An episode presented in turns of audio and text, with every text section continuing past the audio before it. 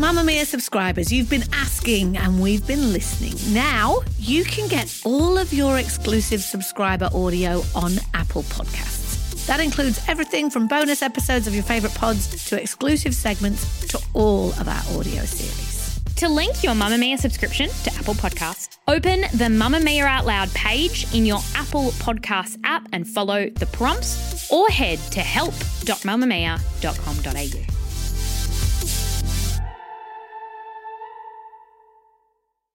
You're listening to a Mamamia podcast.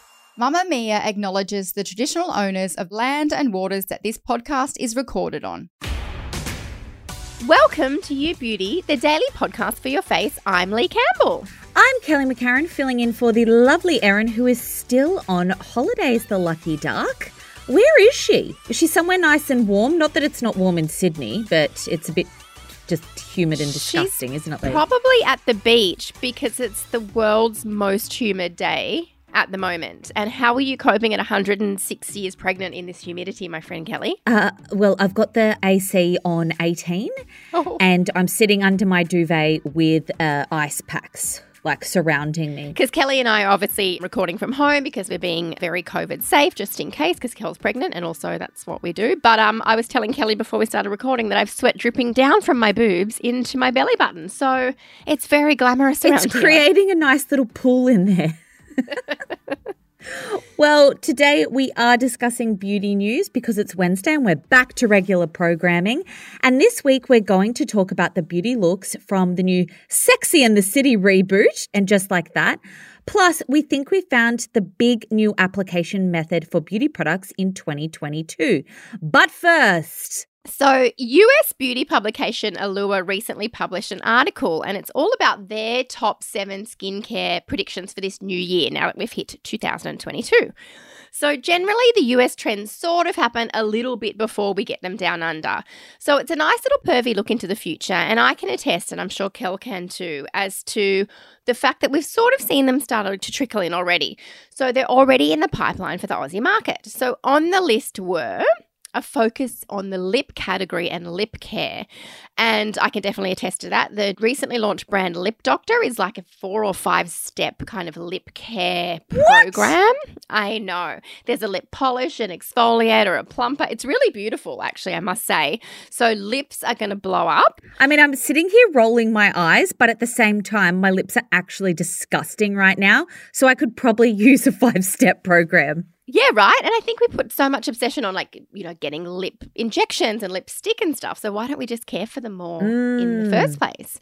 Even more celebrity skincare lines were on the list. Yawn. Do not want to talk about it. I do not want to see another celebrity line. It's just boring. Like, go away. It's just so typical. And also, I'm not going to buy it just because it's got your name on it. No. In fact, that might make me not want to buy it because I also know that you don't actually use it. Yes. We're not using olive oil. Thank you, JLo. a focus on body care category. Bring it on. I love body care. We're seeing lots of, you know, beautiful acids used in body to renew. So that's a really exciting thing. They have predicted a return to popular or trusted ingredients. So think niacinamide and caffeine stuff we were hearing about, you know, 18 months ago, two years ago. Those ingredients are going to be coming back. And then more aluminium packaging. So aluminium is said to be best for recycling. So think of, you know, those kind of tin tubes.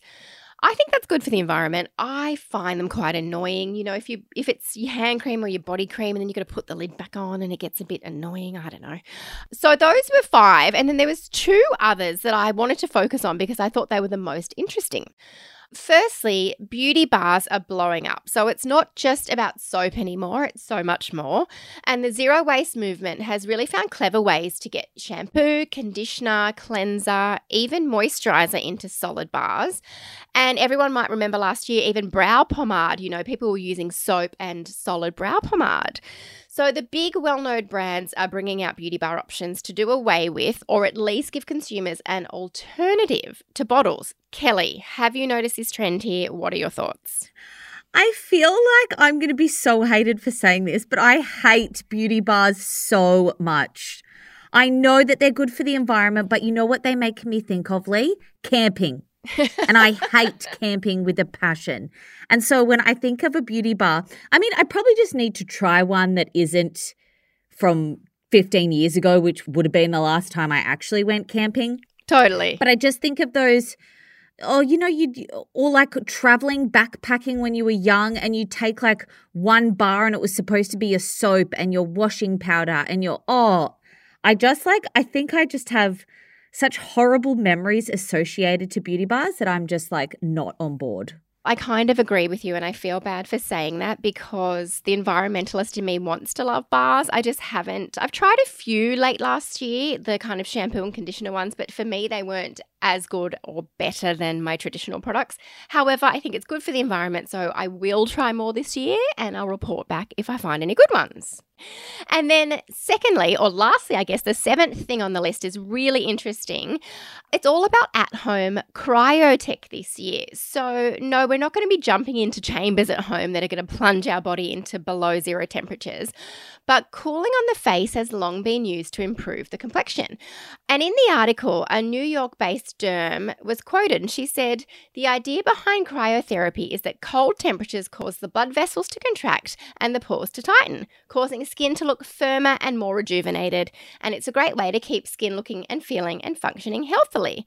So we saw this late last year actually with the launch of the Estee Lauder, the new eye cream that had the cryo wand that Kelly and I both talked about. Charlotte Tilbury also has this very cool cryo recovery mask. It's like a reusable silicone mask that you keep in the freezer. I tried it for the first time last night knowing that we were going to talk about it and it was very cool because I'm a puffy person. I get quite puffy if I drink a lot of alcohol, if I eat a lot of salt, which I do both of those. So it was really great. And I've also been a long time fan of the Aceology Ice Globe facial massages. They're kind of like that glass ball, they're colored, and you use them to massage your face and get rid of any puffiness. So we're going to expect to see more from this space as well. Kelly, thoughts on cold stuff on your face? I love that you love those Aceology balls because I love them too. I keep them in my fridge and I just, I mean, I always make a little bit of a dirty joke about rubbing cold balls all over my face.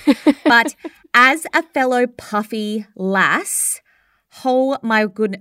Oh, oh my goodness. Can I relate to just needing a little bit of coolness? Sometimes just to depuff. I actually got cryotherapy on my whole body including mm. on my mm. face before my wedding, just to depuff because I always, I'm so fluid retenty. I know that's not a word, but I'm making it a word. And my face is always just so puffy. And it's actually one of the reasons why I've had such a bad recovery with my nose job that I had last year because it's always just so swollen and puffy. So, long story short, yay to cold products on my face, please. 2022, bring on more cold balls.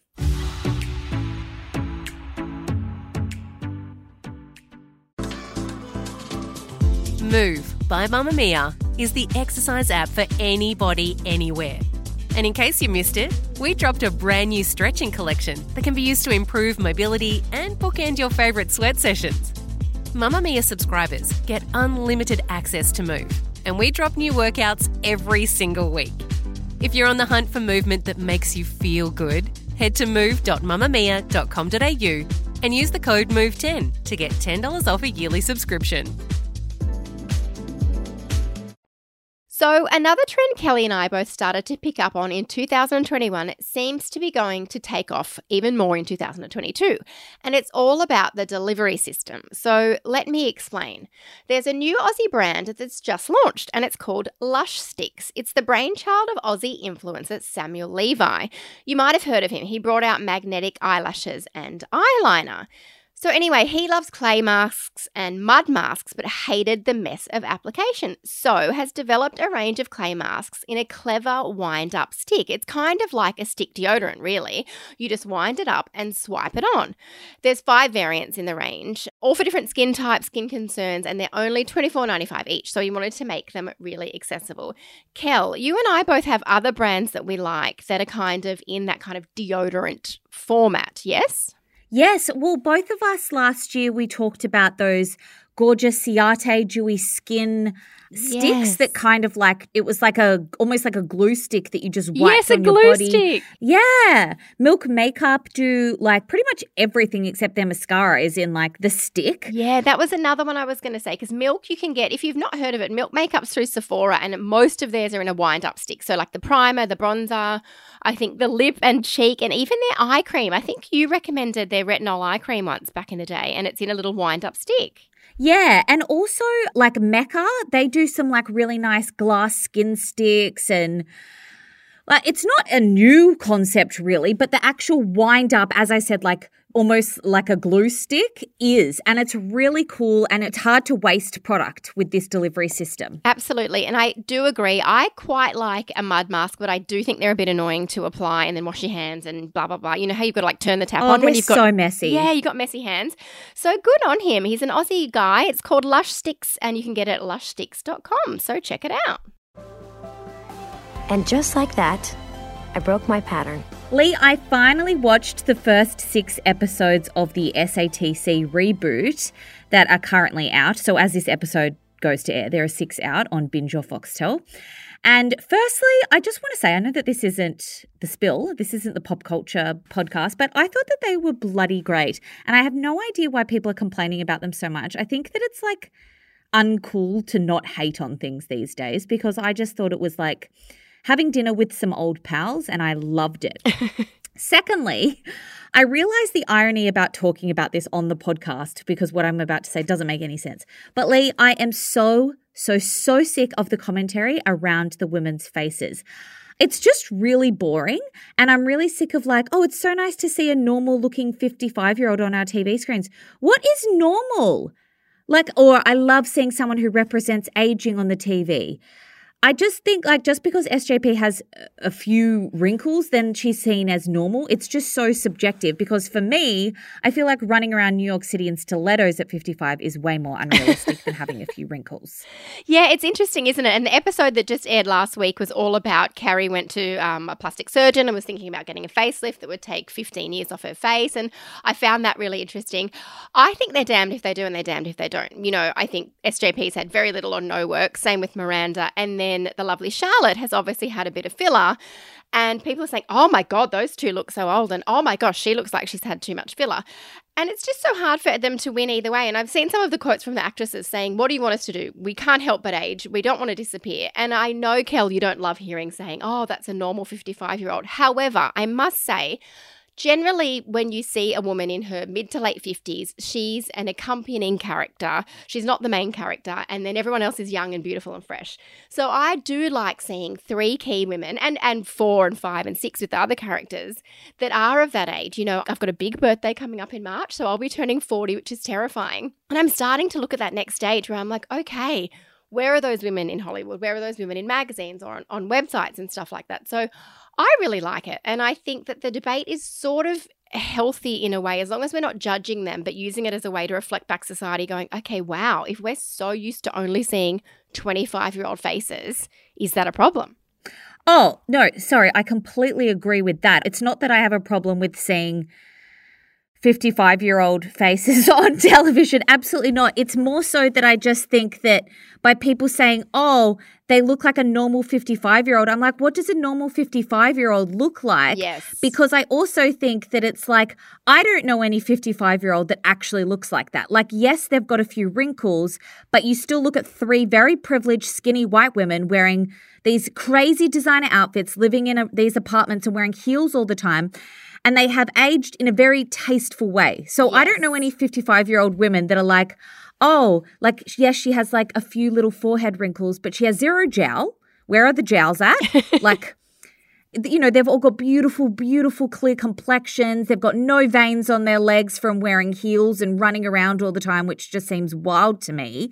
Like, what I mean when I say that is that I just think it's boring and I'm just sick of us all commenting on it all the time, even though I was then like, let's talk about it on the podcast, which No, makes no sense. I do think it's a really interesting debate, and you're right. I've really enjoyed it. I never thought it was going to be piano or Schindler's List. I think everyone held it up to this such high regard that everyone's trashing it. And it's like, guys, it's just a TV show. Let us have a bit of escapism. yeah, it's meant Let's to be just fun. enjoy it. just enjoy it for what it is. Like, look at the beautiful clothes. Let's not worry about a few wrinkles if they're there or not. Yes, I agree. But it's a really interesting debate, and we'd love to hear what the UBs think. So please jump in the Facebook group and let us know have you watched the Sex and the City reboot? How do you feel about seeing the women and their faces? Or are you just enjoying it for a bit of fashion perv? And also, I want to know what people think of like that scene where Carrie and Anthony are at the consult with the plastic surgeon and he showed Carrie what she would look like with the few tweaks. And it was basically like Carrie from the 90s. Like, yeah, I would love to know what people thought of that scene as well because it's also unrealistic. She wouldn't look like that if she had that much work done. Absolutely. And on that note, that's your beauty news for the week. Thank you for listening to this episode, Mamamia's daily beauty podcast. And just by listening to our content, you're helping to fund girls in schools in some of the most disadvantaged countries in the world through Mamamia's partnership with Room to Read. We're currently funding 300 girls in school every single day, but our aim is to get to a 1,000. So listen to more and help us get to our goal. This podcast is brought to you by Mamamia. This episode was produced by Gia Moylan and Michaela Floriano. We'll see you later. Bye.